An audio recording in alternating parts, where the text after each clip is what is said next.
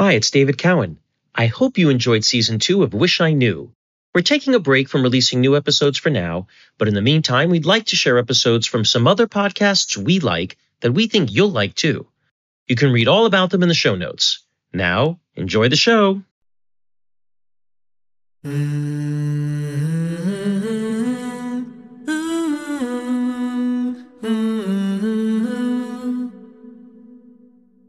People generally assume that they're less biased than others, right? This is my favorite bias. It's the I'm not biased bias, right? Everybody else is biased.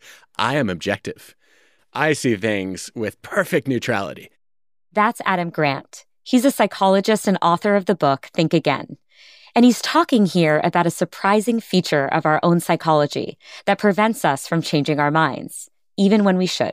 And I think that the higher your intelligence, the more likely you are to fall victim to that bias. The smarter you are, the more feedback you've gotten throughout your life that you're right. And that gives you an illusion of objectivity. I wanted to talk with Adam because he's an expert on the science of changing people's minds, a topic we've been diving into on this season of A Slight Change of Plans. We all have that friend, that family member, that we disagree with on something. And it can feel daunting to engage with them on the topic. So daunting that oftentimes we just give up. In this episode, we're trying to change that. Adam and I discuss science-based tactics that you can use to approach these conversations differently, and hopefully with more success. I'm Maya Shankar, and this is A Slight Change of Plans.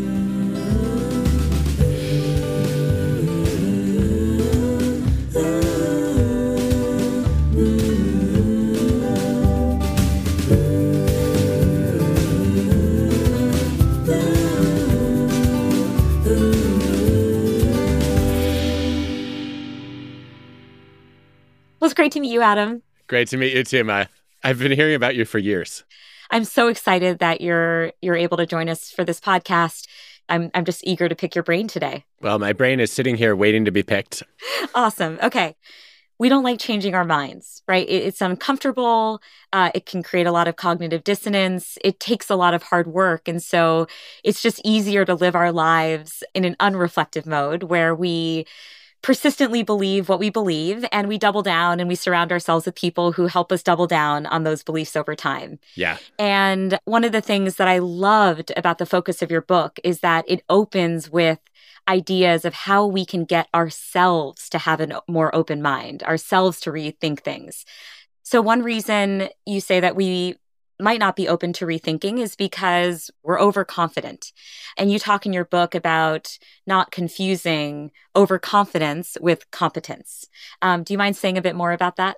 Sure. I think uh, when people are, are lacking knowledge or skill, sometimes they also don't know what knowledge or skill looks like in that domain, right? So mm. if you know nothing, let's say, I, I always think about a, a Super Bowl party.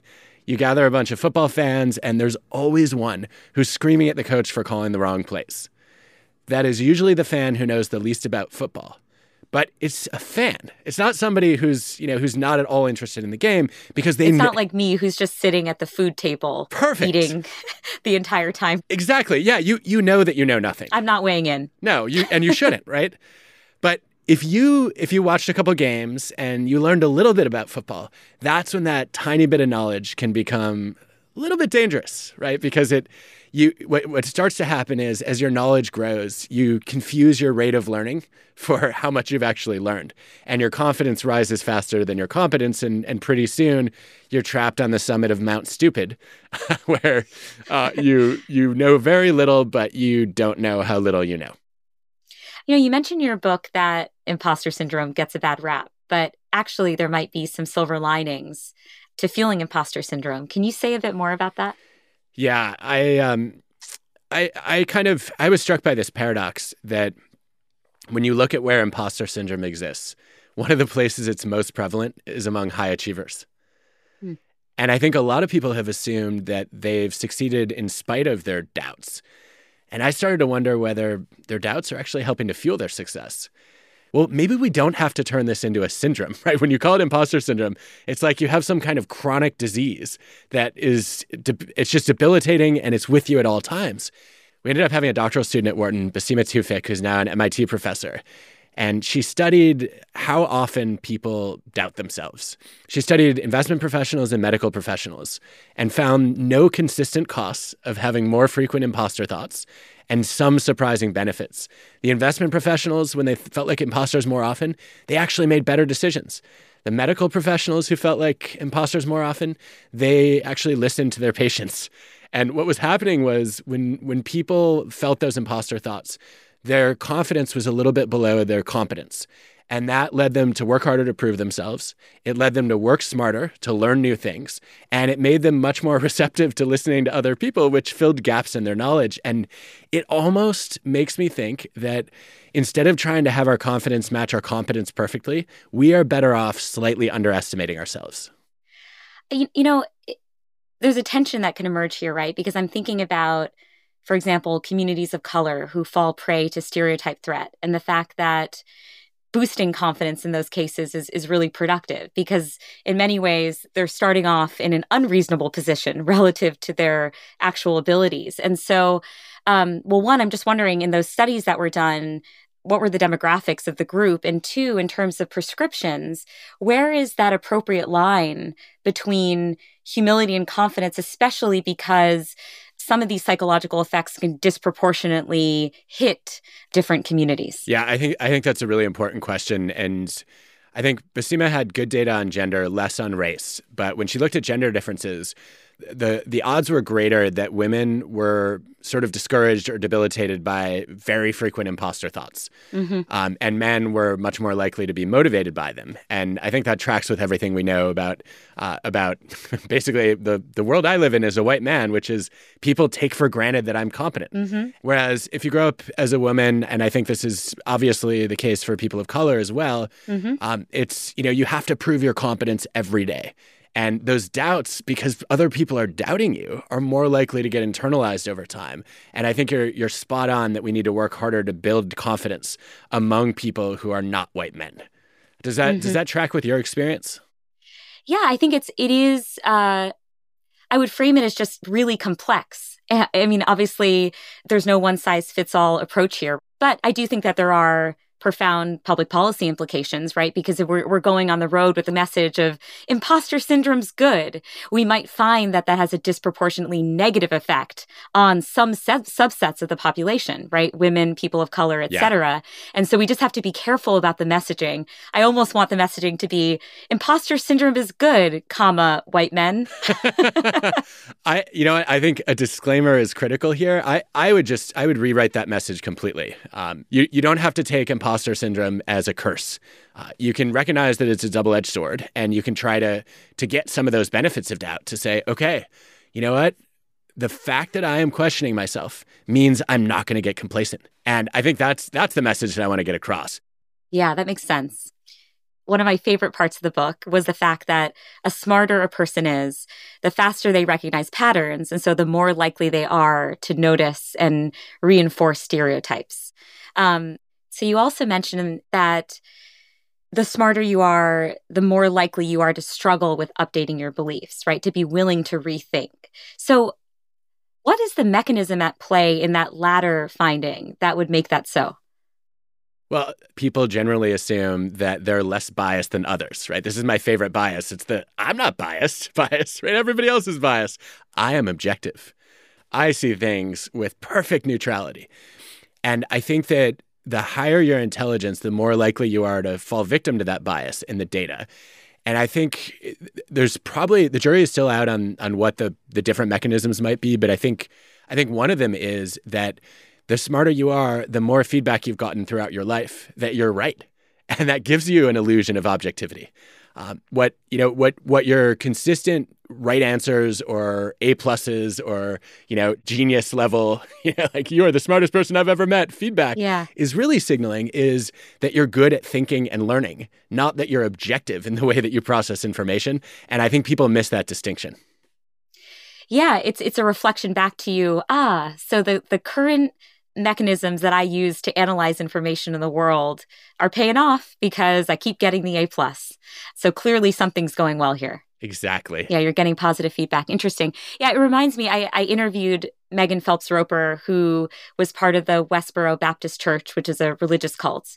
And uh, she eventually ended up leaving in her mid-twenties. But I think one thing that compelled her to stay for so long is that she grew up in a family of lawyers. Uh, they were all very, very smart, highly educated, and their pride point was constructing these very logical arguments. And I mean logical in the definitional sense of the word. Um, and as a result, I think there was some sort of reinforcing that was happening within the Phelps family. They're using sophisticated patterns of thinking and analysis. Uh, but because, again, their axioms are batshit crazy, uh, they're reaching the wrong conclusions, but they are, in their minds, doubling down on those conclusions. Do you have thoughts on that? Yeah, I think one of the other risks of growing up in a family like that is you're taught from an early age to to make your own arguments. And we forget that when you make an argument to persuade someone else, the person you're most likely to persuade is yourself. Mm-hmm. Because you trust yourself, right? You you are a highly credible source in your own eyes. And you also came up with the reasons that you found most convincing. And as you explain them, you start to take ownership over them, right? Mm-hmm. Part of that is cognitive dissonance. Well, I've said this out loud. Like, I don't want to be a hypocrite. And so now it becomes part of my belief system. You know, and another reason why um, we do feel so much agita when it comes to admitting that we're wrong is that we get deeply attached to, quote, our past selves who held those beliefs. Um, and we do feel like a departure from that past self in some way poses a full-on identity threat. Um, so can you say more about the importance of trying to detach yourself from your your past self? Yeah, there's there's a growing body of evidence in psychology that people who feel, quote, unquote, derailed, uh, that, you know, I'm not I'm not quite the same person I was two or three years ago, uh, they actually end up getting happier. Uh, that, mm-hmm. you know, there's a little bit of a period of, of feeling unsettled. Uh, but then they, they realize, oh, I'm not going to let my my old ideas of who I wanted to be hold me back. And I think mm-hmm. one of the easiest ways to get comfortable with, with rethinking is to detach your current self from your old self. So th- there are so many times when I've looked back at my old decisions and opinions. I'm like, wow, I I should be really embarrassed by that. How could I possibly think that? And yet...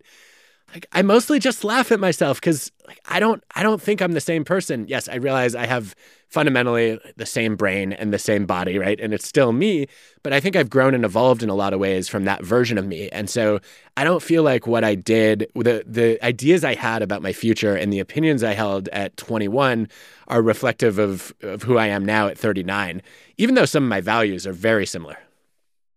One interesting flip on this, it's reminding me, so in this interview with Megan Phelps-Roper, who, has, who I was mentioning, I asked her, I said, um, when you look back on your life, right, you have this in the Westboro Baptist Church and then post-Westboro Baptist Church, like this total life split moment. Hmm. Is it jarring to remember that you are that same Megan? And so one thing I found fascinating about her experience is that she makes an intentional effort not to distance herself from that Megan. And the reason for that is she can both acknowledge that she has different views today, but reminding herself of former Megan helps her continue to have empathy towards people who continue to think like old Megan. And in order for her to do the anti-extremist work she does today, she also has to have that posture of understanding um, and empathy because she needs to remember what it was like to feel persuaded by terrible ideas. That is fascinating. Yeah. It kind of blew me away, that that answer. Yeah. I mean, I, the the idea that you could you could still accept that, you know, sort of unacceptable version of past you and say, yeah, you know, I'm I'm not totally different from that anymore, while still changing your values and your beliefs. I mean, that that is that is walking proof of uh, what is it? The is it the F. Scott Fitzgerald line that uh, the, the sign of intelligence is the ability to hold two opposing ideas in your mind at the same time and retain the ability to function? Uh, like that. That's it. She has two opposing identities. Uh, one, yes. you know, recently abandoned. One, relatively recently adopted. Uh, that she's keeping in in some kind of dynamic tension. I don't think I can't imagine doing that, honestly. I think that, I mean, we all have multiple identities, right? But to have yeah. such conflicting values and beliefs and, and say, yeah, one is one is me now, one is me before, but it's not that different from me now. The equanimity required to do that, I think, is extraordinary. Can't imagine it. Exactly. Another reason that it's hard for a lot of people to admit that they're wrong is that we tend to strongly attach our opinions to our sense of identity. And you challenge this in the book, right? You say you should really be defining your identity in terms of values, not opinions. To me, that's kind of a blurry line. Like, how are you defining the difference between a value and an opinion? And shouldn't we also be open-minded about our value systems? Because obviously we see huge variation in moral values across cultures, in addition to the fact that when we do do that thought experiment of if I were born in a different century or in a different family or, you know, growing up in a different religion, we would have wildly different values. And so I would, I guess I would want to cultivate a same openness to changes in one's value system. You're you're willing to change those fundamental beliefs. I think I think that's a good point. And I'm definitely open to rethinking what I wrote in the book. It would be ironic if I weren't. It gets very meta very quickly. But I think I, I think I agree with you. I think that I might make one distinction uh, before mm-hmm. I agree, which is to say, when I think about values, to me, the the core definition of a value is what you think is important. Mm-hmm. And the definition of a belief or an opinion is is what, what you think is true. And when you do that that counterfactual thinking exercise where you imagine, yeah, would I believe different things if I was raised in a different family or in a different country or in a different point in history, you're not necessarily rethinking your values. You're definitely rethinking your beliefs, right? And yeah, I think, okay, sorry to interrupt.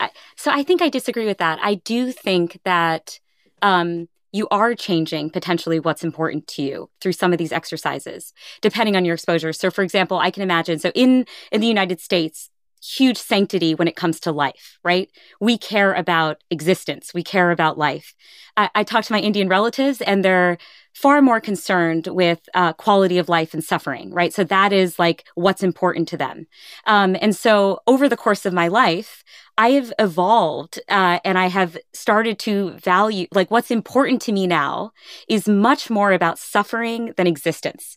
And that would inform my opinions, but mm-hmm. it is my fundamental view about what's important or not. Yeah, I think I think you're right. I think I think that's less likely to change though. I think it's slower to change, mm-hmm. right? Because I agree it's, with that. It's deeper seated. And that's where that's where I think you're you're spot on, that I, I don't think our values should be set in stone, right? Sometimes sometimes people end up choosing values that are harmful to themselves and or others. Uh, but I think we should rethink those a little bit less frequently and maybe mm-hmm. with stronger reasons, right? I think that, like, to me, opinions should just be tentative, period. Right? You should walk around with a set of things that you think are true. And the moment you come across better data and sharper logic, you should say, all right, I maybe I should revisit that. I don't think you should be willing to flip-flop on your values every day or every week, right? That feels like more of a once-a-year kind of exercise to reflect on how is what how is what's important to me changing. And I think that mm-hmm. that kind of rethinking ought to be a more deliberate and maybe even slower process. I agree with that. I think the cadence along which we revisit our values is going to be far less frequent, as it should be, because like you said, they're more deeply entrenched uh, in our systems. I guess the reason I care so deeply about this is I think that the values people hold can also be really pernicious if they are the wrong ones. And so compelling people to try to revisit their values on occasion can have transformative effects on society. I, I think you're right on that, too. I think I'm less optimistic than you are about how easy it is to compel people to oh, change their I values. Didn't say, I didn't say I was optimistic oh, okay. about it. No, but I... I just care about it well, I, happening. I care about it, too. And I, I just... I think it's incredibly difficult to even invite people to re- to rethink their values. Mm-hmm. Yeah, this is why I'm obsessed with the moral reframing research that's coming out. Basically, it says, look, hold the values fixed, assume those are constant, to your earlier point, but uh, present them in a new way, right? So it's like, okay, you want folks to care about the environment, right? Uh, to liberals, you frame it as like, okay, we can save the environment, we will help the underprivileged among us, rise up, you know, social equality. And then with conservatives, it's patriotic to save our planet. It can help create new jobs, to invest in climate change, yeah. et cetera, et cetera. Or so, even, yeah, or even we need to protect the purity of God's earth, mm-hmm. right? It's such, it's a completely different kind of argument, but it, it reaches the same ends. So, okay, so we're on this opening our mind journey, right? So we're now at the point where we are we are aware of the benefits of having a more open mind, and you've given us some strategies for how to do that. One thing that can prevent us from admitting that we're wrong is pride, right? We don't like admitting that we're wrong. It's uncomfortable. We sometimes feel that we will lose credibility with other people if we express uh, that we're wrong or express vulnerability, and the research doesn't corroborate that. Can you say more about it? Yeah. I mean, you see this, you, th- there's a whole literature on scientists saying, you know what, I made a mistake in my published paper. And it turns out that they're perceived more positively afterward. Going back half a century, there's a lot of research on um, the pratfall effect, showing that if a successful person fails or makes a mistake, people actually like them more. Uh, they don't they don't ding them for competence at all. And now they see them as human and relatable and approachable instead of being untouchable. I think one of the things I've I've realized over time is that the faster you are to admit when you're wrong, the faster you can move toward being right. And that's where we all want to land, right? We'd like to be right more often, and that means you have to be quicker to to at least internally, right, see those moments when you were wrong. But then if you don't ever admit them out loud, then you're continuing to stigmatize the behavior. And saying I was wrong is the equivalent of admitting defeat or showing weakness uh, or, you know, signaling a lack of intelligence, as opposed to actually signaling that you have confident humility, which is I am secure enough in my expertise and my strengths to be willing to be forthcoming about all the things I got wrong and didn't know.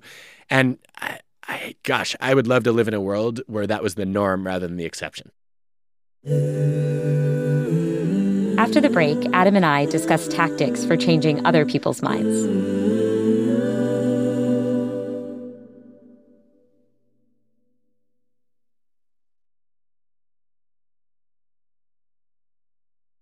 So I would love to talk a little bit deeper about how it is that we can change other people's minds. Um, so I'm going to set the scene for you. Okay, we are, we're at the proverbial Thanksgiving dinner, okay? Um, I'm dreading the dinner because the proverbial aunt or uncle is at the table. And every year I have felt enraged by their political beliefs. This okay? is not a hypothetical um, example, is it? Yeah, I know. I, I'm uh, asking on behalf of a friend.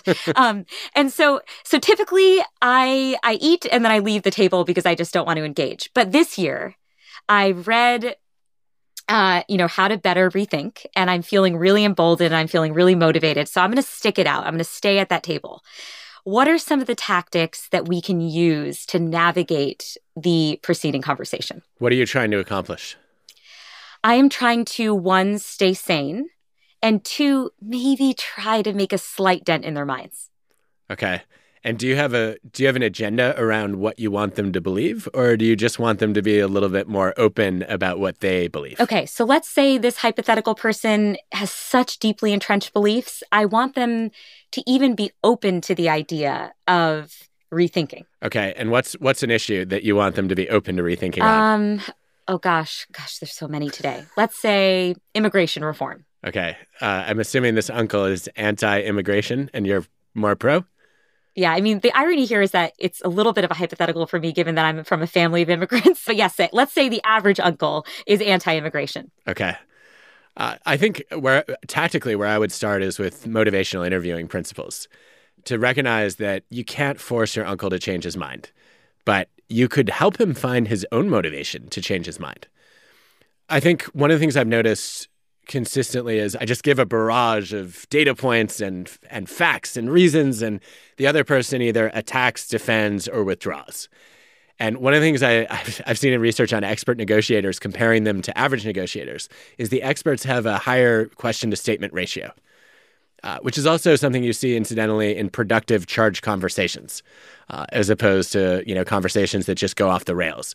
What are some questions that I could ask you that might lead you to question some of your own beliefs? How, how did you, how did you come to that opinion? Like, tell me more about what your your sources are. I'd love to understand them better.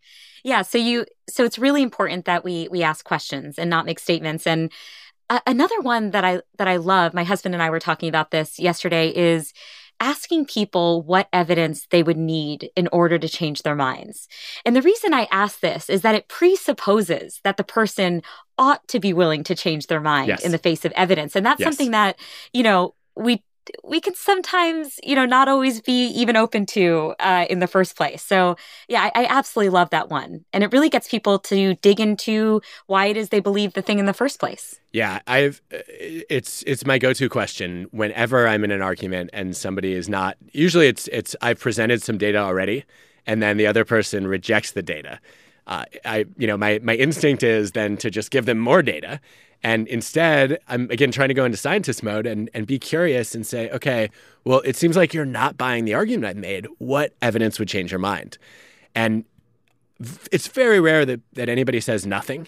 And once they start to walk through the evidence, I know what kind of data they find convincing. We're also agreeing on the standards of conversation, right? That, mm-hmm. okay, we're going to talk about what qualifies as rigorous evidence, and we can possibly find some consensus on that, even if we disagree about how to re- interpret the evidence.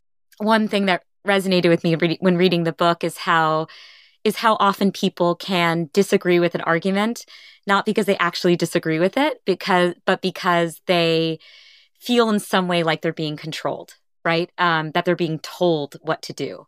Um, so h- how can we get around this? Well, one of the places where, where I've run into this a lot actually is in office hours with my students. I've changed my approach dramatically. Uh, what I do now is uh, if you come into office hours and you say, hey, I'm, you know, I'm thinking about this banking job, first thing I want to do is I'm going to ask you wh- why you're here. What's, what's your goal? Do you just want my stamp of approval on your decision because you already have it? Or maybe you're here because you want me to point out blind spots in your thinking and, you know, invite you to do a little bit of rethinking. Like, what what is it? And whatever they say, right, that that gives me a guide to figure out how I can best help them. And at that point, they don't feel controlled anymore, and I don't have an agenda anymore.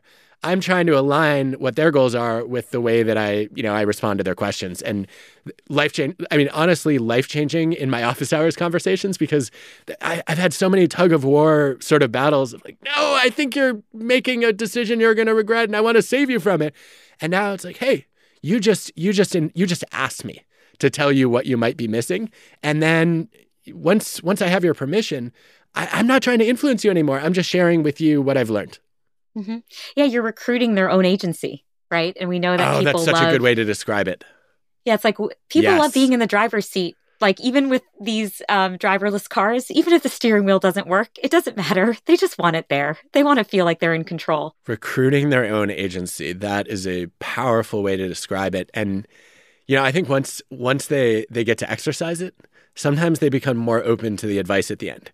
So, you know, they, they almost never used to ask me, Which which job should I take?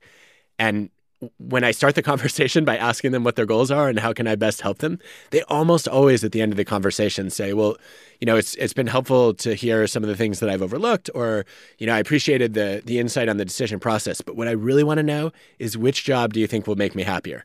Or which one will, do you help do you think will help me succeed? And I think my responsibility in that moment is to say, I don't know. That is your choice. Yes. That that is great.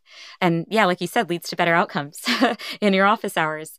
So I think we we all feel anxious about the next generation and how divisive things feel and, and how much people do dig in their heels. W- one of the other ideas that I thought was so great was to invite kids to do multiple drafts of things, right? To to not strive for that, um, you know, for, for perfection. And also to see that there are many versions of this thing that can exist in the world. Um, and I was reflecting on that last night, like as a kid practicing the violin, there was no such thing as a final product. And in many ways, I think that helped me cultivate this mindset of growth and of the fact that things can always sound different than what it sounded like in my head. And and I think that was actually very positive in terms of the way that I, I looked at honing a craft in general. Oh, so interesting. Same. Although mine was was not artistic, it was athletic. And that's exactly what this idea of like sitting down with our kids, it was it was eye-opening. Uh, instead of just praising the first drawing that they did on a given day, um, I remember uh, saying to our, our fourth grader, hey, like, that's really interesting. Have you tried a second draft? And she got excited about all the things she could rethink. She ended up voluntarily doing five drafts and was that much prouder of the fifth one than she would have been of the first. And it was it was a good both lesson and probably reminder for me that kids are not so fragile that they they need to be told that everything they do is great. And sometimes you can highlight the potential in them in, in whatever they've produced or created, and then encourage them to think again and reach that potential. All right, I have one final question for you, Adam. Um, I imagine you get lots of emails from people who've read your books. Uh, can you share any of the be- the best change stories that you might have read? Yeah, I I actually got a great email uh, last week. Um, hold on, let me pull it up because it was so powerful that I need to read a line from it. Okay, and he said, uh, I'm reaching out because I wanted to tell you about something that happened to me yesterday that I think you might appreciate. He said, it was my first outdoor weekend of the year. I was in a hammock finishing Think Again. And um, right after I finished it, a kind of twenty, twenty-one-year-old guy was, you know, just kind of hanging out outdoors. And we struck up a conversation. And uh, he was just expressing all these fears about vaccines. He said, The the young man immediately voiced his concerns about the vaccines and how he's heard some pretty scary things about what they can do to us. This is where I paused. I'd literally just finished reading Think Again not an hour before, and now I have someone in front of me who has his defenses down, who is clearly expressing doubts about the vaccines. I decided to put your book to the test. I told the young man that I agreed it's very confusing knowing which information on vaccines to trust, while also trying to stay safe and not get our loved ones sick. And I asked him how he plans to make an informed decision. He paused, clearly not being used to that question, and said he'd use sources he trusts. I asked him how he knows which sources to trust, which is harder and harder in this day and age. And he paused again and said, yeah, it is hard, and then said he might call his primary care physician and ask for medical advice. And I said I would do the same. Uh, He said, the story doesn't end there. We struck up a conversation. We became friends. And uh, I, I'm grateful that I responded to his stance on vaccines in a way that not only possibly opened his mind, but more importantly, made him feel seen and heard. And this safety allowed him to open up. And I thought that was so cool to see oh, that in action. That's beautiful. Yeah. What an impact. I love that so much. All right. Thank you so much, Adam. I'm so glad we got a chance to discuss. Oh, I, I feel like we barely scratched the surface. You are so smart and such a clear thinker and communicator, and asked some almost impossibly difficult questions that I'm going to be thinking about for the next few weeks.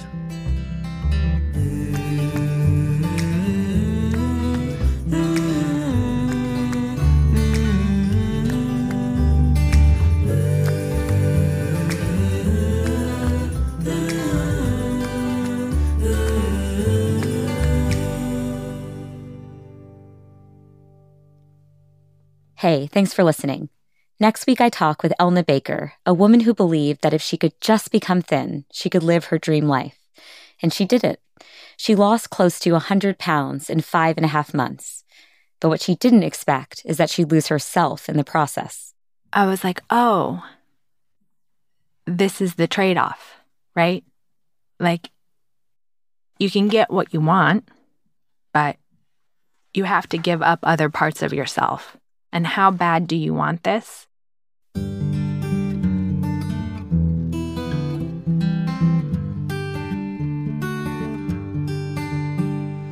A Slight Change of Plans is created and executive produced by me, Maya Shankar.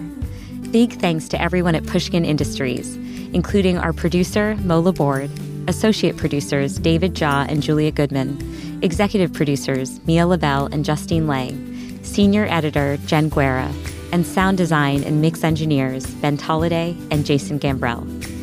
Thanks also to Luis Guerra, who wrote our theme song, and Ginger Smith, who helped arrange the vocals. Incidental music from Epidemic Sound. And of course, a very special thanks to Jimmy Lee.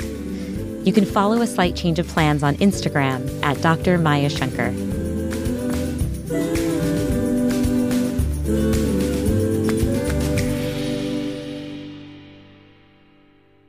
It was fun to think out loud, but also I'm like, oh, this is why I always like to be the interviewer, because I have questions I'm going to ask back to you. Next time we'll trade spots. How about that? To be continued. You can roll me.